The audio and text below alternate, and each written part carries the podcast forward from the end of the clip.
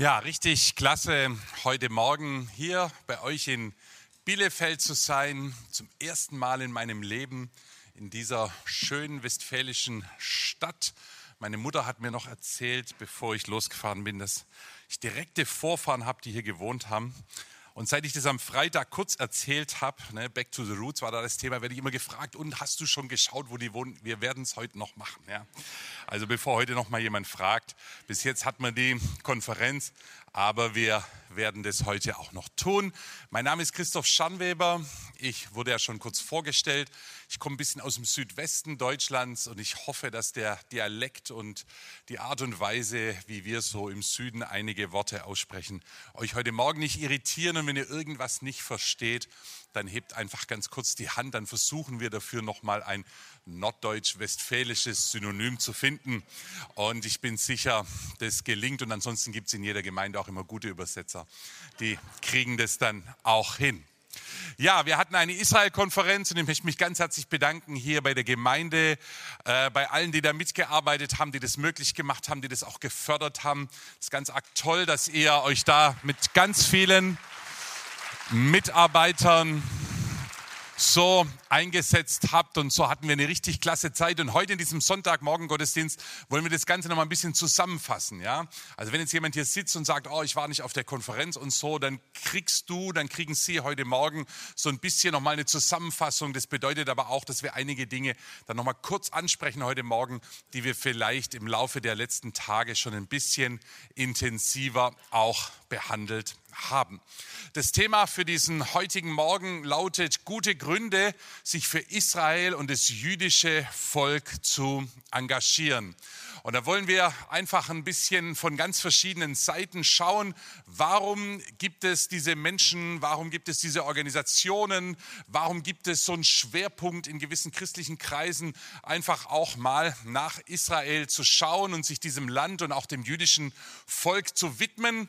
Und vielleicht sind heute Morgen Leute da und du sagst, ja, da habe ich mich schon ewig damit beschäftigt, kenne ich schon alles. Und andere sagen, ich habe da null Bezug. Ja, bei den Jugendlichen am Freitag habe ich gesagt, kriege manchmal die Frage, hey, du machst so einen Gottesdienst über Israel, können wir nicht einen über Mallorca oder Antalya oder irgend sowas machen?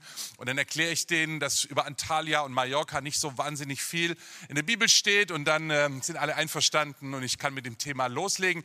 Und so sind vielleicht auch Menschen heute Morgen hier, die sagen, ich habe überhaupt keinen Bezug dazu oder die sagen, ja, ich habe da auch schon mal irgendjemand erlebt, der war auch mit diesem Thema Israel unterwegs, aber der war vielleicht nicht ganz so, wie ich mir das so vorstelle. Und deswegen möchte ich euch einladen, dass wir uns heute Morgen mal ganz frisch auf diese Sache einladen lassen und äh, dass wir einfach ein bisschen schauen, welche Art von Gründe kann es geben, um wirklich sich für diese Menschen auch in einer besonderen Weise zu engagieren. Und äh, ich habe auch eine Folie mitgebracht und äh, wir haben so vier Kategorien heute Morgen und die erste Kategorie ist einfach, dass wir natürlich in einem Sonntagmorgen Gottesdienst biblische Gründe erforschen möchten, dass wir in Gottes Wort hineinschauen möchten. Und ich nehme euch mal ein bisschen zurück, ja, noch weiter zurück als die übliche Reise nach Jerusalem. Ja, wir gehen noch mal ein paar tausend Jahre weiter nach vorne, nämlich auf der nächsten Folie, als der Abraham da in der Wüste stand und Gott zu ihm sprach, geh in ein Land, was ich dir zeigen werde. Ich will dich zu einer großen Nation machen erstes angekündigtes Wunder. Ja, hey Abraham, aus dir soll eine ganze Nation entstehen. Und er hatte nicht mal einen Nachkommen zu dieser Zeit.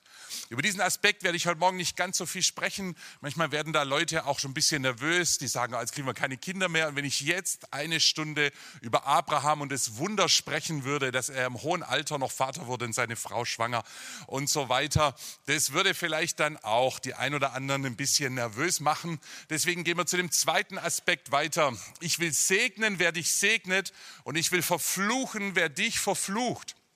Und das finde ich schon ganz schön krass, weil Gott hier sagt, Abraham, an der Haltung, die Menschen zu dir und deinen Nachkommen haben, werde ich auch meine Haltung festmachen. Und es bedeutet, wenn Leute bereit sind, Abraham und seine Nachkommen im Segen, im Wohlwollen zu begegnen, dann werden sie von Gott Segen empfangen Wenn aber auch andersrum Leute Abraham und seine Nachkommen verfluchen, dann wird es auch einen Entzug von Segen nach sich ziehen. Und du sagst, hey, das ist gerade mal das zwölfte Kapitel der Bibel. Das finde ich schon ganz schön steil, wie Gott sich hier festgelegt hat. Und hier merken wir was, wenn er jemand erwählt, ja, dann ist es nicht nur aus so einer Sonntagnachmittagslaune heraus, sondern dann macht Gott richtig feste Dinge anhand und mit dieser Person, die er hier auch erwählt hat. Und ich möchte mal ganz vorsichtig erwähnen, das hat eine Auswirkung bis heute. Wer bereit ist, Abraham und seine Nachkommen zu segnen, ihnen zu dienen, ja, sie anzuerkennen, sie wertzuschätzen, ihnen Gutes zu tun, der wird einen Segen von Gott empfangen. Wer aber andersrum, und das haben wir auch auf dieser Welt, ja, wir haben viel Antisemitismus in diesen Tagen. Wer sagt, hey, die Juden, ja, die wollen wir zerstören, wir wollen dieses Volk auslöschen, die dürfen keinen Staat haben. Tod den Juden gibt es auch manchmal auf deutschen Straßen bei gewissen Demos und so weiter. Die Bibel sagt, der kann dann auch nicht mit dem Segen Gottes rechnen. Und so ein uralt Wort da aus so einer Wüstenbegegnung hat Bedeutungen bis in unsere Tage hinein. Und jetzt wird es aber richtig spannend, der dritte Aspekt. Durch dich sollen alle Familien, Völker, Stämme auf Erden gesegnet werden, je nachdem, wie man dieses hebräische Wort übersetzt. Und das ist doch mal ein Wort, dass Gott sagt, hey hier, du bist eine Person, du weißt noch nicht mal, in welchem Land du landen werdest, aber eins kann ich dir jetzt schon versprechen, durch dich und deine Nachkommen, deine Familie, alles, was da von dir kommt, soll wirklich jeder Mensch auf der ganzen Erde Segen erfahren. Und das ohne Globalisierung. Der konnte nicht Tag später YouTube-Video aufnehmen und sagen, den kann jetzt die ganze Welt mal anschauen, ja, dass sie mich überhaupt mal kennen, wenn die durch mich hier Segen bekommen sollen. Sondern das in einer Zeit, ja, wo er da relativ alleine unterwegs war. Und ich nehme es schon ein bisschen vorweg, weil ich denke, sowas gehört auch in den Sonntag Gottesdienst. Der bekannteste Nachkomme Abrahams, ist nicht der König David oder andere wichtige Menschen auch aus dem Alten Testament, sondern es ist Jesus Christus. Und dieses Wort hat sich erfüllt, weil Jesus Christus für jeden Menschen dieser Erde zu allen Zeiten, sei es in Südamerika, in Asien, auf irgendeiner Pazifikinsel in Afrika oder auch bei hier bei uns in Europa, Jesus Christus ist zum Segen geworden. Und wenn heute Morgen du vielleicht gar nicht so viel mitnehmen kannst und dieses Thema dir auch ein bisschen fremd ist, aber diese eine Sache, die soll dir bleiben, dass Gott jemand in die Welt geschickt hat, Jesus Christus, der aus diesem Abraham und seinen Nachkommen hervorgegangen ist, damit jeder von uns in eine Beziehung mit Gott kommen kann, Jesus selber auch als diesen Erlöser kennenlernen kann. Und ich kann nur jedem raten, geh heute Morgen nicht weg, bis du diese Sache auch mit diesem Jesus festgemacht hast für dein Leben. Ein Segen soll auf die ganze Welt kommen durch Abrahams Nachkommen. Hey, was für eine Verheißung und was für eine Erfüllung. Wenn wir eine Folie weitermachen, dann sehen wir, dass dieses Volk, was äh, da entsteht aus Abrahams Familie, dass es dann auch einen Namen bekommt nämlich Abrahams Sohn Isaak, der hatte wieder einen Sohn, der hieß dann Jakob. Und der erhält dann, nachdem er da einen Kampf auch mit einem Engel durchgeführt hat, erhält einen neuen Namen. Er heißt ab dann Israel. Ja? Und jeder, der so ein ganz bisschen nur Hebräisch kann oder sich im Alten Testament auskennt, der weiß immer, wenn wir dieses El drin haben, das ist dieses El, was äh, Elohim, was auf Gott hindeutet, Israel, das bedeutet Kämpfer für Gott. Jakob hat diesen Namen bekommen und ich denke, es ist irgendwo auch was Prophetisches, was hier hineingesprochen wurde für ein ganzes Volk bis heute, was seither und bis in unsere Tage immer in einem dauerhaften Kampf gestanden ist, mit Existenznot bedroht war, von Auslöschung auch äh, betroffen war. Sie sind berufen, hier so eine Kämpferrolle zu haben. Wenn wir die nächste Folie hineinschauen, dann sehen wir den Mose, wie er da stand, als er die Berufung an seinem Dornbusch bekommen hat und ein bisschen nervös war. Ich soll nach Ägypten, wie soll ich mich vorstellen? Und dann wird ihm gesagt, hey, Du sollst dort in Ägypten sagen, der Gott Abrahams, Isaaks und Jakobs, er hat mich gesandt. Was für eine Aussage Gottes, ja, der sich diesen Namen gibt und sagt, du sollst dich dem Pharao und den anderen vorstellen, der Gott Abrahams, Isaaks und Jakobs, er hat mich gesandt. Gott bindet sich hier mit diesem Namen, den er sich selber gibt, den nicht Abraham gibt oder andere Leute ihm geben, sondern Gott gibt sich selber diesem Namen. Er bindet sich an diese Familie, er bindet sich, mal ganz ehrlich, wenn wir die Geschichten kennen, an diese unheiligen Menschen und er sagt, ich habe einen Bund mit dieser Familie geschlossen. Ja, ich bin der Gott dieser Familie und ich möchte mich allen Menschen auch mit diesem Namen offenbaren.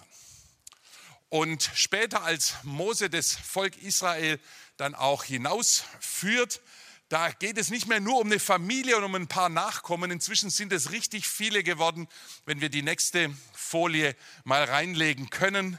Und da sagt Gott, ich möchte euch als ganzes Volk erwählen. Ihr sollt mein Eigentum sein aus allen Völkern, die auf dem Erdboden sind.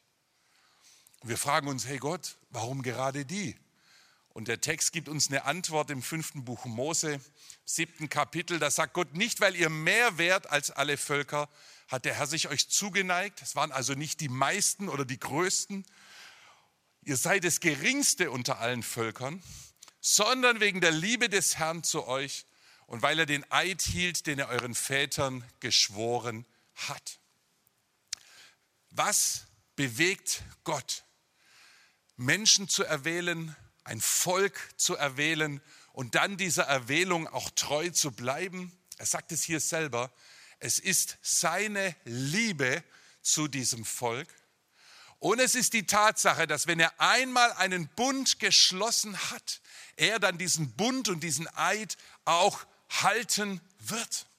Und wir sehen das später, wie sehr die Juden auch oft gesündigt haben, Gott erzürnt haben, wirklich auch ordentlich was angestellt haben, um genau das Gegenteil von dem zu tun, was äh, Gott sich eigentlich so gewünscht hat.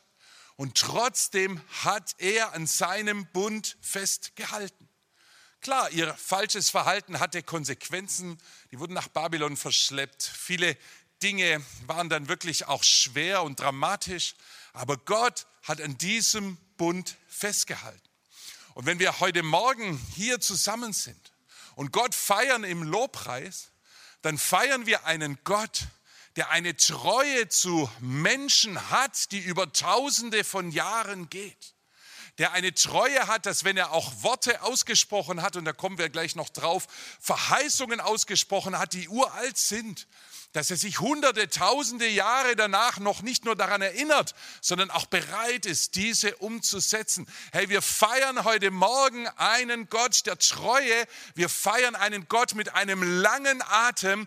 Wir feiern einen Gott, der nicht einfach aufgibt, wenn es mal schief läuft bei den Menschen. Wir feiern einen Gott, der dran bleibt und der immer wieder neue Chance und neue Möglichkeit Menschen gibt, die sich an ihn wenden. Und das finde ich richtig richtig klasse.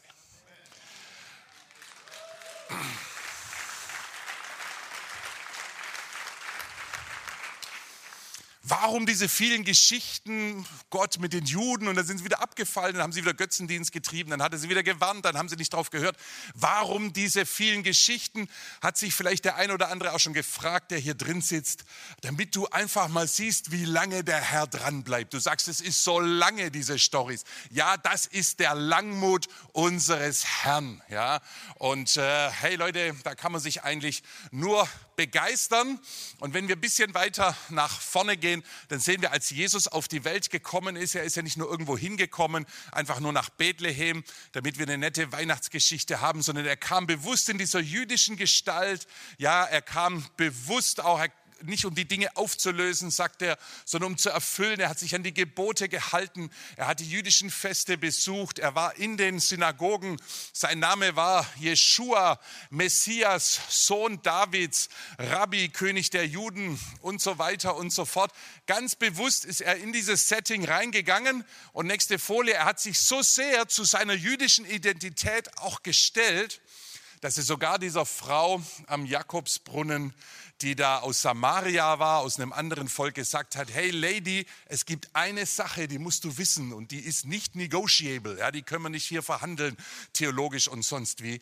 Das Heil, es kommt von den Juden.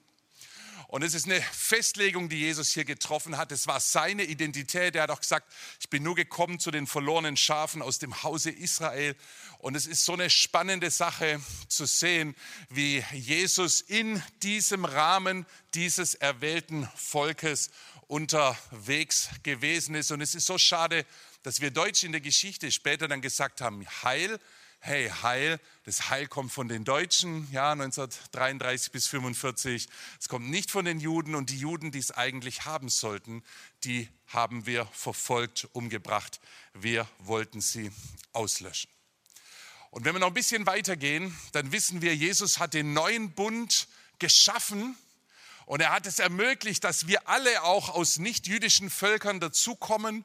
Hey, warum heute so viele Bielefelder hier sitzen, ist einfach, weil der Herr gesagt hat, kommt, es ist alles bereit, ja, kommt von den Enden der Erde, kommt von den Hecken und Zäunen. Ihr seid alle mit eingeladen, dabei zu sein. Und dann kamen lauter neue plötzlich dazu. Es entstanden diese ganzen ersten Gemeinden. Und da war natürlich diese Frage dann auch, was machen wir eigentlich mit dieser ganzen Vorgeschichte da? Ja, mit diesem Abraham und dem Mose und dem David und diesen vielen Geboten und Vorschriften und so weiter. Was machen wir damit in unseren ganz neuen Gemeinden mit lauter Leuten, die noch nie wussten, wo ein Abraham gelebt hat, die noch nie wussten, dass irgendein David König war, die noch nie irgendein Gesetz gehört hatten, die nicht mal wussten, was eine Beschneidung ist oder wofür man alle diese vielen Vorschriften braucht. Was machen wir jetzt damit? Und der Paulus, der musste jedes Jahr managen in der Urgemeinde ähm, mit den vielen neuen Gemeinden. Dieser Paulus hat einfach gesagt im Römerbrief, er hat ganze drei Kapitel darüber geschrieben. Er hat gesagt, Leute, die Frage ist jetzt, wo Jesus da ist und wir Gnade und Barmherzigkeit empfangen, wir einen Fürsprecher beim Vater haben. Wie sieht's aus mit der alten Sache? Hat Gott sein Volk verstoßen, das er zuvor erwählt hat? Und Paulus gibt die Antwort, er sagt, nein, er hat es nicht verstoßen. Und im gleichen Kapitel, seine Gaben und Berufungen können ihn nicht bereuen. Und das ist der Grund, warum wir über Israel, warum wir über die Juden sprechen, weil wir sehen, wie Gott festhält, weil wir sehen, wie Gott die Tür geöffnet hat, auch für uns, dass wir reinkommen können, aber gleichzeitig eben auch festhält an denen, die ursprünglich berufen worden sind. Und wenn wir mal zwei Folien weitermachen, dann sehen wir, dass das Volk Israel und die Juden, dass sie im Jahre 70 nach Christus über die ganze Welt vertrieben wurden. Das ist auch der Grund, warum es so viele Juden in Mitteleuropa, hier auch in Deutschland gegeben hat, wahrscheinlich auch in Bielefeld. Ich kenne eure lokale Ortsgeschichte hier nicht so. Und Jesus hat da was Spannendes angekündigt. Er hat schon gesagt, als er auf der Erde war, Jerusalem wird zertreten werden von den Heiden, bis die Zeiten der Heiden erfüllt sind. Und es bedeutet, es wird eine nicht-jüdische Macht geben, die wir diese Stadt zerstören. Das hat sich erfüllt, es waren die Römer. Und er sagt aber, diese Stadt wird nur zertreten werden bis zu einem Zeitpunkt, wenn nämlich die Zeiten der Heiden erfüllt sind, was auf Deutsch übersetzt bedeutet, wenn die Menschen aus allen Nationen und aus allen Stämmen, Völkern und Sprachen hineingekommen sind in das Reich Gottes. Schaut mal, die Prophetie von Jesus, die unterscheidet sich so ein bisschen von dem, was manchmal so heutzutage unter dem Titel Prophetie rüberkommt. Jesus sagt wirklich was Dunkles, Jerusalem wird zertreten werden, aber er zeigt ein Licht am Ende des Tunnels. Er sagt, hey Leute, das wird schwierig, aber es wird auch wieder eine andere Zeit kommen und geben. Und das finde ich ermutigend, weil Gott immer Perspektive hat und weil Gott immer Gnade aufzeigt und weil Gott immer auch aufzeigt, es wird wieder auch neue Möglichkeiten geben. Und Jesus sagt, hey, wenn die ganzen Menschen aus den Kontinenten hineingekommen sein werden, dann wird auch diese Stadt wieder aufgebaut. Und genauso ist es geschehen. Jerusalem ist zerstört worden. Jahrhunderte, ja fast Jahrtausende muss man sagen, lag diese Stadt brach, war nicht viel los, kamen mal ein paar Kreuzritter vorbei, haben auch noch das kaputtgeschlagen, was bis dahin nicht kaputtgeschlagen war. Moslems haben das Ganze besetzt und so weiter und so fort. Diese Stadt hat niemand mehr interessiert. Und dann, als die großen Missionsbewegungen dieser Welt vor einigen hundert Jahren wieder losgingen, auch hier aus Deutschland, ja, da passierte etwas Gewaltiges. Nämlich nicht nur viele Menschen kamen aus allen möglichen Kulturen in Gottes Reich hinein, sondern gleichzeitig auch Menschen kehrten wieder nach Jerusalem zurück. Die Stadt wurde wieder aufgebaut und sie blüht heute. Sie ist ein Ort des Segens. Sie ist ein Ort, der boomt. Ja, du weißt, äh, unsere Mitarbeiter dort, die wissen manchmal nicht mehr, wie sie ihre Mieten bezahlen sollen, weil das Ding so in die Höhe geht. Also Segen kann auch manchmal herausfordernd sein. Ja, und einfach mal zu sehen, hey, da ist was passiert. Aber wie hängt dieses Israel damit zusammen? Und das möchte ich heute Morgen vielleicht ein bisschen betonen, auch nochmal im Unterschied zu den vorigen Tagen. Ja? Weil es hängt damit zusammen, dass Gott sagt, ich will wirklich alle Menschen hineinziehen aus allen Kulturen in mein Reich. Das tut er. Und gleichzeitig will ich aber für die Leute aus meinem ersten Bund, für diese Juden, ja, möchte ich auch wieder Heimat schaffen. Ich möchte sie wieder zurückholen. Sie sollen wieder in dem Land leben können, in dem äh, sie einst gewesen sind und und wo sie ausgezogen sind. Und wir sagen, warum hat es so lange gedauert, dass Israel wiederhergestellt wurde? Diese Staatsgründung 1948, ja, warum ist es so lange ähm, bis dahin gewesen? Vielleicht können wir die nächste Folie machen. Da gab es doch Verheißungen. Ich nehme jetzt nur mal die untere dieser zwei Verse. Schon im Alten Testament, wo es heißt, hey, ich nehme die Söhne Israel aus den Nationen heraus, wohin sie gezogen sind. Ich sammle sie von allen Seiten, ich bringe sie in ihr Land. Oh, und da wurden die so lange über die Erde verstreut? Warum so lange? Und die Antwort haben wir gerade gelesen, weil die Fülle der Heiden nicht hineingekommen war, weil der Missionsauftrag nicht geschehen ist. Und das Spannende, und deswegen rede ich auch so lange heute Morgen darüber, ist, ihr Lieben, wir leben heute in einer Zeit, wo diese beiden Dinge sich erfüllen. Es ist möglich, in unserer Generation das Evangelium wirklich zu jedem Volk dieser Erde zu tragen. Wir sind die erste Generation, aufgrund von technischen und anderen Möglichkeiten, die wirklich jedes Volk dieser Erde erreichen kann. Und ihr in Bielefeld könnt daran mitarbeiten. Wir sind aber auch die Generation, die sehen, was hier steht. Dass Gott nämlich die Söhne Israel wieder aus den Nationen herausnimmt, ja, dass er sie von allen Seiten sammelt, von Norden, von Süden, von Westen und von Osten, kehren Juden zurück nach Israel unter unseren Augen in unseren Tagen.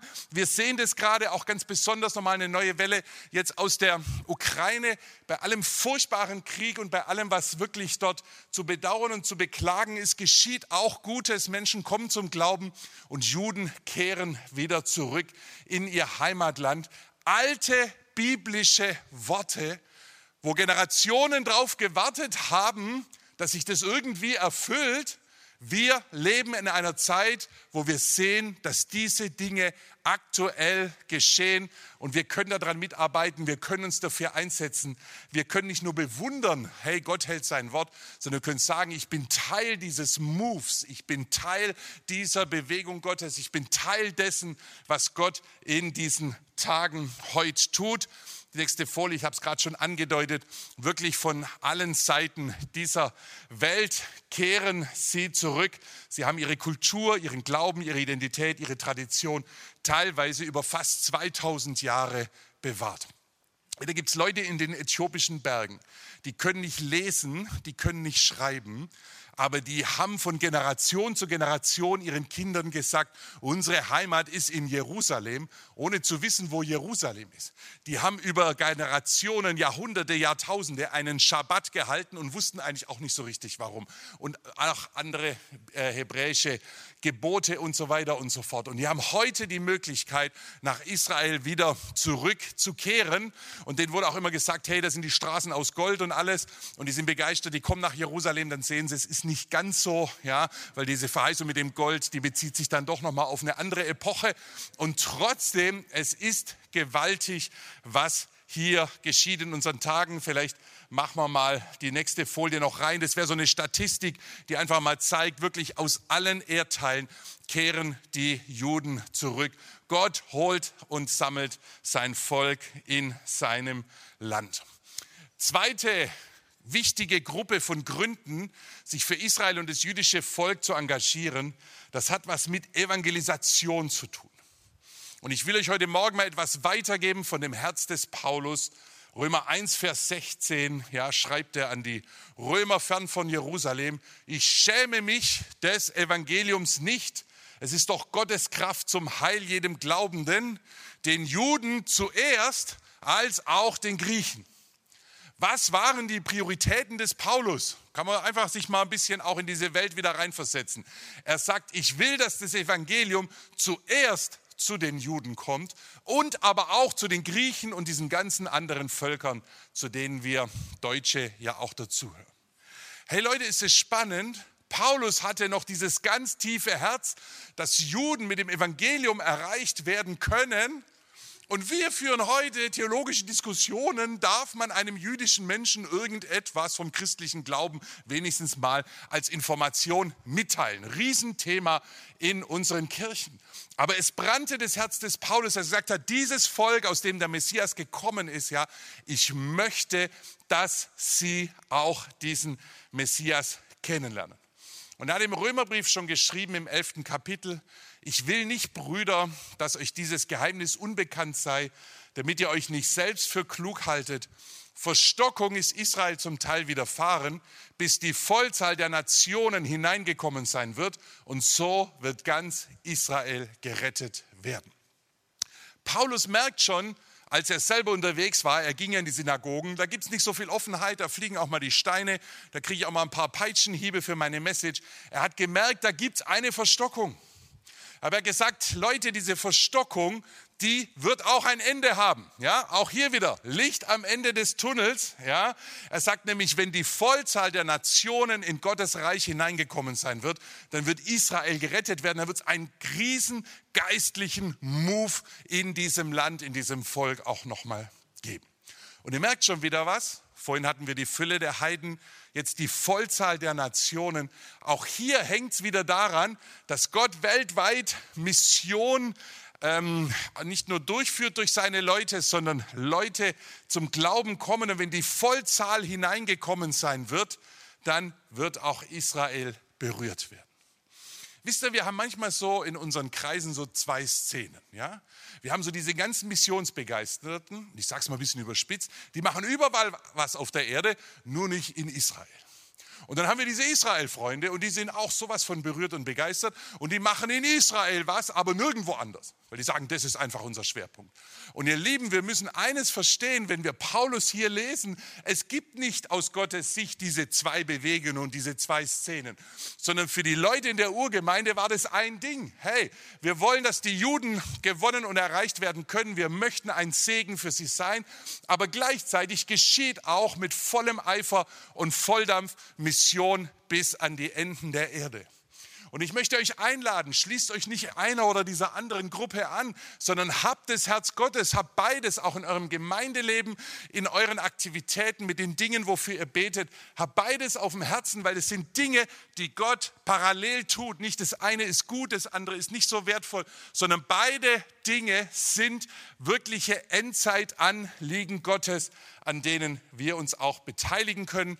Und ich bin so dankbar, wenn wir die nächste Folie reinmachen. Wir haben heute ungefähr 300 messianische Gemeinden und Gruppen in Israel. Leute öffnen sich für Jesus. Hey, da könnt ihr auch eine Partnerschaft mit irgendeiner Gemeinde dort mal schließen. Wir als ICJ geben uns auch Mühe, auch Juden und, und arabische Christen zusammenzubringen und wirklich diese vielen Völker Israels auch vor Gott zu sammeln. Dieser Auftrag ist nicht erfüllt. Und ich hätte es doch so gerne, dass da nicht steht, oh, ganz Israel wird gerettet werden, finde ich auch gut, aber so, so ein bisschen patriotisch, oh, alle Schwaben werden gerettet werden alle Westfalen werden gerettet. Oh, das wäre doch der Hammer. Ich muss aber anerkennen, der Herr hat es irgendwie ein bisschen anders festgelegt. Und deswegen will ich Teil von der Bewegung sein, die hier mitarbeitet. Ich will nicht nur sitzen und sagen, Herr, jetzt schauen wir mal, wie du das machst, sondern wenn Gott was ankündigt, dann will er immer, dass wir das im Gebet begleiten, dann will er immer, dass wir uns auch da reingeben, dann will er immer, dass wir da auch richtig in dieser Sache uns beteiligen und ich hoffe, heute Morgen, das kann euch auch ein wenig dazu einladen. Ein Herz für Israel zu haben, das hat auch drittens historische Gründe, wenn wir mal zwei Folien weiter gehen. Wir haben es gestern schon ein bisschen angeschaut. Wir haben in diesen Jahren jetzt gerade gefeiert 1700 Jahre jüdisches Leben in Deutschland. Und es ist ausgerechnet hier in Nordrhein-Westfalen, wo im Jahr 321 eine Urkunde ausgefertigt wurde in der Stadt Köln, nämlich dass Juden, die dort leben, auch Teil des Stadtrats von Köln werden können. So lange gibt es jüdisches Leben in Deutschland. Aber nicht nur Juden haben hier gelebt, sondern Juden haben hier den Gott Abrahams, Isaaks und Jakobs angebetet. Das Judentum gehört zu unserem Land.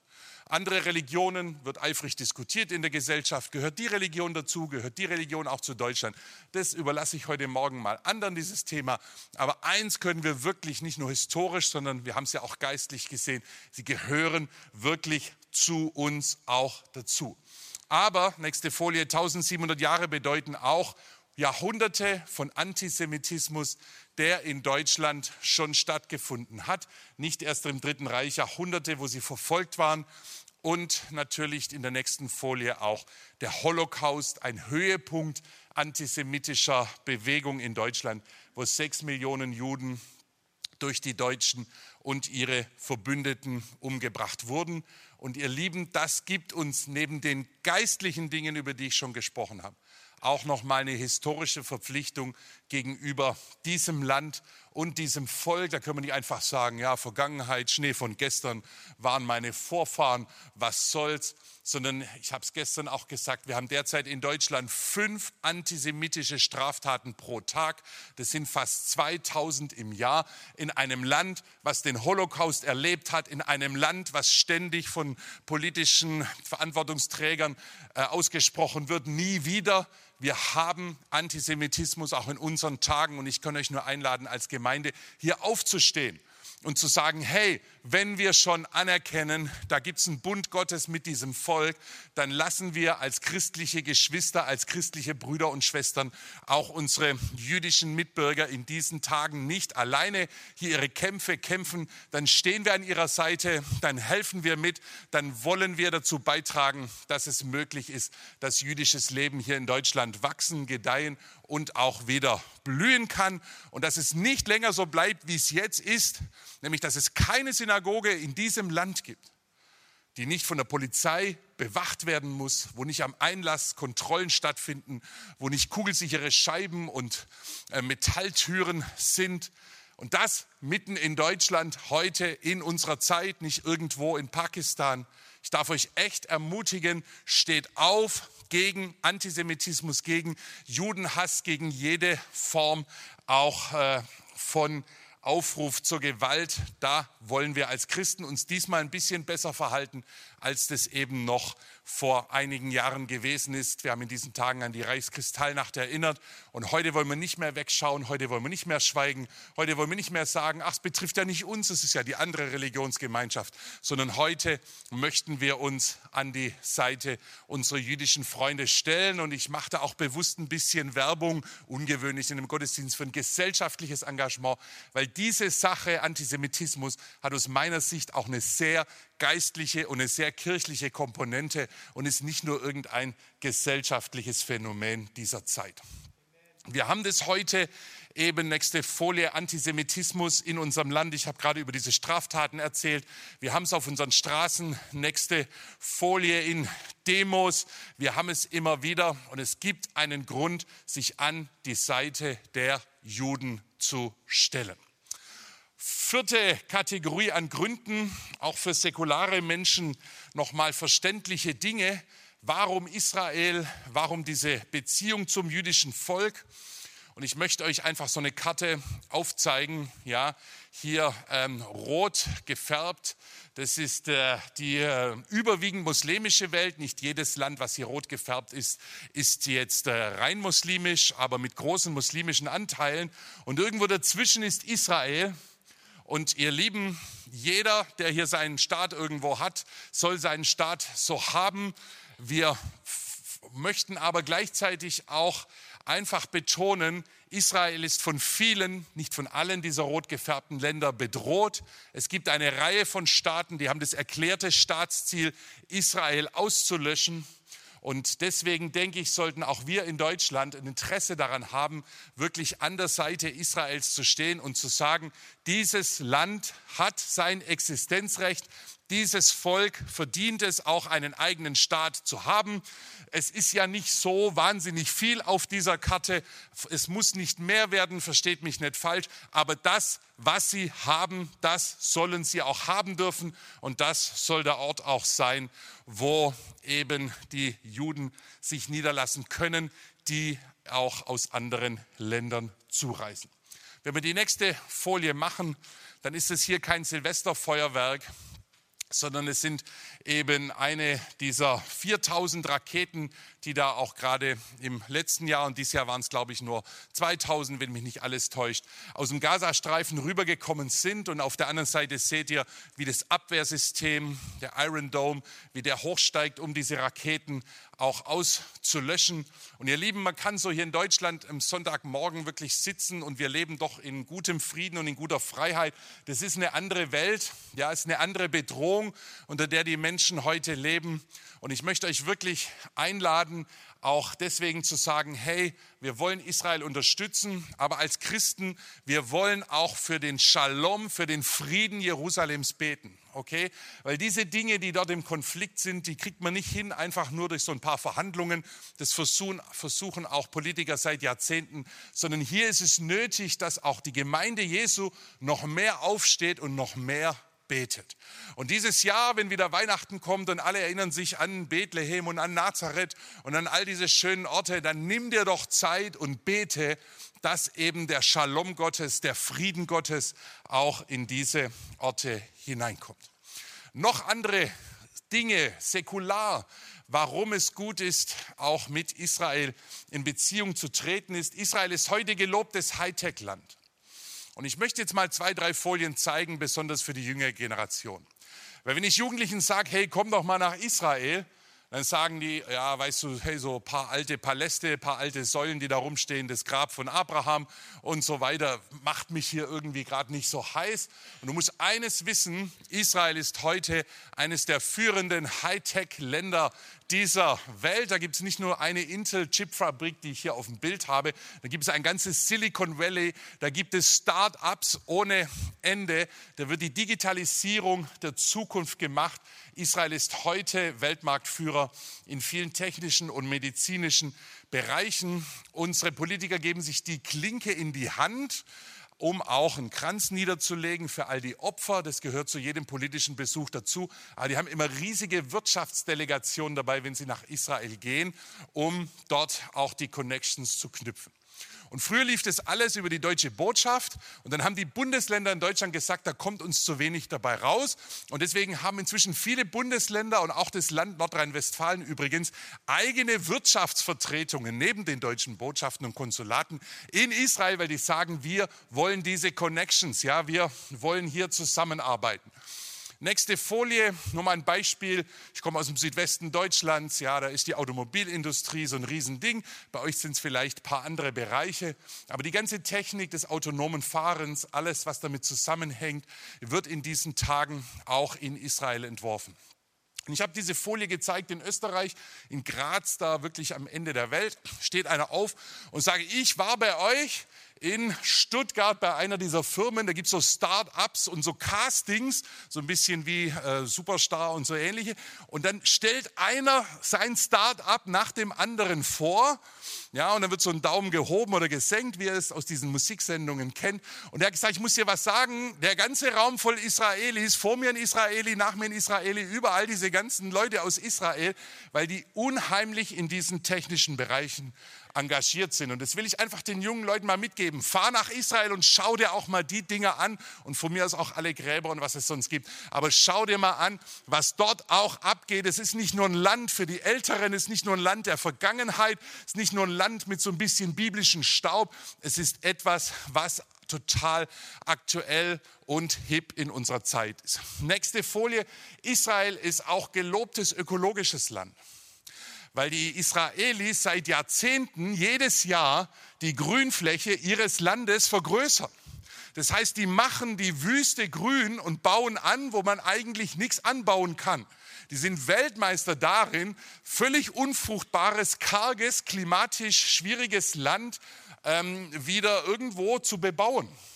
Und es ist eine spannende Sache, weil in den meisten Ländern nehmen die Grünflächen und die Wälder ab und in Israel nimmt es seit Jahrzehnten zu.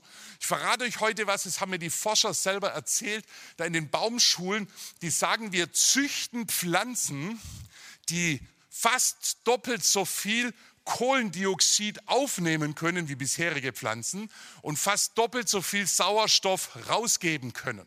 Und ganz egal, was jeder hier zu Klimathemen denkt heute Morgen, muss einfach eins wissen, das ist Technologie, die ist absolut gefragt in unserer Zeit. Nächstes Bild. Israel ist heute eines der führenden Länder in der Entwicklungshilfe. Egal wo eine Katastrophe auf der Welt ist, die Israelis sind sofort da und helfen mit ihren Teams. Und die haben eine Wassertechnologie entwickelt, wo 80 Prozent des Abwassers, also was bei dir im Klo runtergeht und in der Spüle und so weiter, wieder nutzbar gemacht wird. Und ich kann dir was sagen, das Zeug ist gefragt in Afrika, das Zeug ist aber auch gefragt in Spanien, Portugal, Italien, Griechenland, Länder im Süden Europas, wo das Wasser und das Trinkwasser, das Brauchwasser auch schon knapp wird und die den Israelis sagen, könnt ihr bitte kommen, könnt ihr uns helfen, könnt ihr auch uns hier unterstützen. Und so ist aus einem Land, was 1948 mit so ein paar Holocaust-Überlebenden in großer Schwachheit geboren wurde, ein Top-Technologiestaat geworden in unserer Zeit. Ein Land, was ein Nehmerland war, wo man so Almosen hingegeben hat. Jetzt helfen wir denen mal auch, dass sie das aufbauen können und so weiter. Dieses Nehmerland ist heute ein Geberland, ein Segen für viele Orte der Welt auch geworden. Nächste Folie. Israel ist auch gelobtes Reise- und Urlaubsland. Wenn du noch nicht da warst, dann mach mal deine Reise nach Jerusalem. Wenn du viele Dinge gehört hast, ah, die sind ein bisschen komisch da und so. Hey, fahr doch mal hin, schau dir es mal an, mach dir mal selber ein Bild. Vielleicht können wir zwei Folien überspringen und wir haben jetzt eine ganze Reihe von Gründen auch angeschaut, ein Herz für Israel zu haben. Und wir als ICJ unterstützen das Land, wo wir können. Und äh, wir haben ein Heim für Holocaust-Überlebende in Haifa. Und dort sind deutsche Volontäre, die arbeiten zusammen mit Israelis, Christen und Juden Seite an Seite. Junge Deutsche, äh, Begeisterte, ähm, hier losgezogene nach dem Abitur, zusammen mit alten, erfahrenen israelischen Menschen. Das ist auch immer eine spannende Sache, aber unser Ziel ist es, wirklich Holocaust-Überlebenden in diesem Land helfen und dienen zu können. Und ich möchte einfach meine Frau bitten, da auch noch eine Geschichte dazu zu erzählen und dann werden wir auch gleich die Predigt anschließend abschließen. Ja, guten Tag. Ich war auch in diesem Holocaust-Heim und muss ehrlich zugeben, äh, vor, äh, ein, vor ein paar Jahren, als ich in diesem Heim war, habe ich auch noch gedacht, ja, wenn die Vergangenheit mal aufgearbeitet ist, kann man den nicht mal hinter sich lassen. Irgendwie die Generation ist ja fast ausgestorben. Und da habe ich eine Holocaust-Überlebende getroffen und die konnte laut Mitarbeitern jahrelang nicht mehr Deutsch sprechen, weil sie so traumatische Sachen hier in Deutschland erlebt hat. Aber es kamen immer wieder Gruppen aus Deutschland, die einfach die Liebe Jesu gezeigt haben. Und sie fing wieder an, mit den Leuten Deutsch zu sprechen. Und dann äh, hatte ich auch die Gelegenheit, mit ihr zu reden. Und sie sagt, ähm, warum seid ihr hier? Und dann habe ich ihr gesagt, weil wir Christen sind, die einfach euch sagen wollen, es gibt Christen, die euch lieben. Und sie schaut mich so mit großen Augen an und zeigt mir ihren Arm. Sie war schon Anfang 90, man konnte noch die Nummer erkennen, die ihr eingraviert wurde im Holocaust. Und sie hat mich angesehen und gesagt, es war so schlimm. Und ich konnte in ihren Augen sehen, die Vergangenheit für sie war nicht vorbei, sondern es war wie gestern. Und mir wurde klar, diese Bibelstelle, tröstet, tröstet mein Volk, ist immer noch unser Auftrag. Sowohl für sie als auch für die Generation nach ihnen, die Kinder, die auch dieses Trauma weiter vermittelt bekommen haben. Und dann schaut sie mich wieder an und fragt, ähm, gibt es viele so wie euch? Und ich will diesen Appell, diese Frage an uns geben. Gibt es viele hier, die bereit sind, diesen äh, Trauernden in Israel die Liebe Gottes zu bringen und ihnen zu zeigen, wir sind an eurer Seite? Ganz herzlichen Dank. Und wir möchten einfach heute Morgen auch die Kollekte dieses Gottesdienstes genau für diese Arbeit unter den Holocaust-Überlebenden sammeln. Wir möchten das Geld nach Israel geben. Es wird eins zu eins alles, was wir heute Morgen sammeln, weitergegeben. Nichts für meine äh, Spesen, irgendwelche Fahrtkosten oder das Schnitzel, was ich nachher esse, sondern die ganze Kollekte, die geht wirklich nach Israel. Und wir möchten heute Morgen damit auch einen Segen aussprechen, hier aus Bielefeld hin nach Jerusalem. Wir können nicht ungeschehen machen, was damals gewesen ist, aber wir können heute in diesen letzten Jahren, die diese letzten Überlebenden noch haben, ihnen Gutes tun, ihnen von deutscher Seite auch zeigen, wir sind eine neue Generation. Wir sind wirklich hier auch dabei, euch zu dienen, euch zu lieben und euch etwas weiterzugeben in dem ganz entgegengesetzten Geist unserer Vorväter. Und wir werden gleich auch noch einen Film dazu zeigen, damit ihr alle nochmal hineingenommen werdet in diese Arbeit auch dort vor Ort. Ich darf euch noch einladen. Wir haben im Nebenraum noch einen Stand und andere Organisationen haben auch noch einen Stand. Wir haben auch tolle Bücher über Versöhnung mit arabischen Menschen. Wir haben Broschüren, die gibt es umsonst und die dürft ihr alle mitnehmen. Wir haben einen Israel-Kalender fürs nächste Jahr. Kommt einfach vorbei. Ihr könnt da auch noch eure Fragen stellen. Aber ich hoffe, dass es heute Morgen gelungen ist, so ein bisschen auch vom biblischen und auch von den historischen und anderen ähm, Grundlagen, ein Herz nochmal zu sehen für dieses Land, für dieses Volk. Dieser Gottesdienst ist ein Beitrag gegen Antisemitismus, den es auch in unserem Land gibt. Und ich darf mich ganz herzlich bedanken, dass wir die Möglichkeit gehabt haben, jetzt heute, aber auch in den letzten Tagen hier zu sein. Und wir haben uns richtig total wohlgefühlt. Und ich darf dir einfach übergeben und wir schauen uns vielleicht vorher dann noch direkt den Film an. Gottes Segen und super, dass wir das hier durchführen konnten.